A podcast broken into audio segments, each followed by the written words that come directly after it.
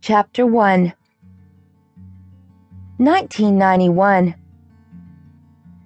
Hello? Aiden, I know we had plans tonight, but I was wondering, is there any way we can change them? What's up? I thought we were going to Scott's party. Aiden questions. I know, but little Amy called and wanted to know if I could go with them tonight. It's Big Amy's birthday, and I haven't been out with them in quite a while, I reply. I really wanted to spend time with you tonight. You've been working so much lately, it seems like I never get to see you. We're supposed to be on summer vacation, but I haven't been able to spend any quality time with you since we got back from the beach after graduation. I could hear the disappointment in his voice. I know, I sigh, but I promise I'll spend all day with you tomorrow. I don't have to work, so maybe we can go to the lake or something. Just the two of us? Okay. He still sounds defeated. What do you guys plan on doing tonight? Nothing much. Just going out to dinner, then probably to the mall shopping. Oh well. Since I'm not gonna win this, you guys have fun and be careful. Tell Amy I said happy birthday.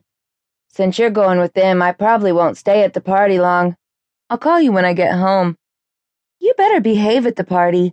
You know everyone will tell me if you do anything stupid. Really? You know me better than that. There's not going to be much to do without you anyway. I love you and only you. We have too much to throw away over something stupid. Aiden sighs. I love you too. I'll talk to you later. I reply. When I get home from a night of dinner and shopping with the two Amys, I call Aiden's house, let it ring once, and hang up. Waiting for him to call back, I doze off to sleep. I wake from a horrible dream the next morning, sweating from head to toe. My heart is racing, and I realize I've actually been crying in my sleep. My face is streaked with tear stains, and my eyes are puffy and swollen. I pick up the phone and try to call Aiden, when I realize he never called me last night. When a strange voice answers the phone, I freeze. I ask for Aiden, and the voice on the other end of the phone asks me to hold on. After a brief pause, Aiden's dad answers the phone and asks me to please come to the house. The tone in his voice makes me wary, though he still has not said anything was going on.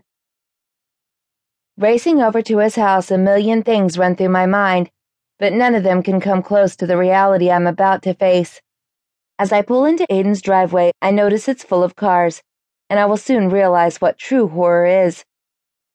I walk inside to find Aiden, but I only find a few of his friends and family. They all appear to be grief stricken.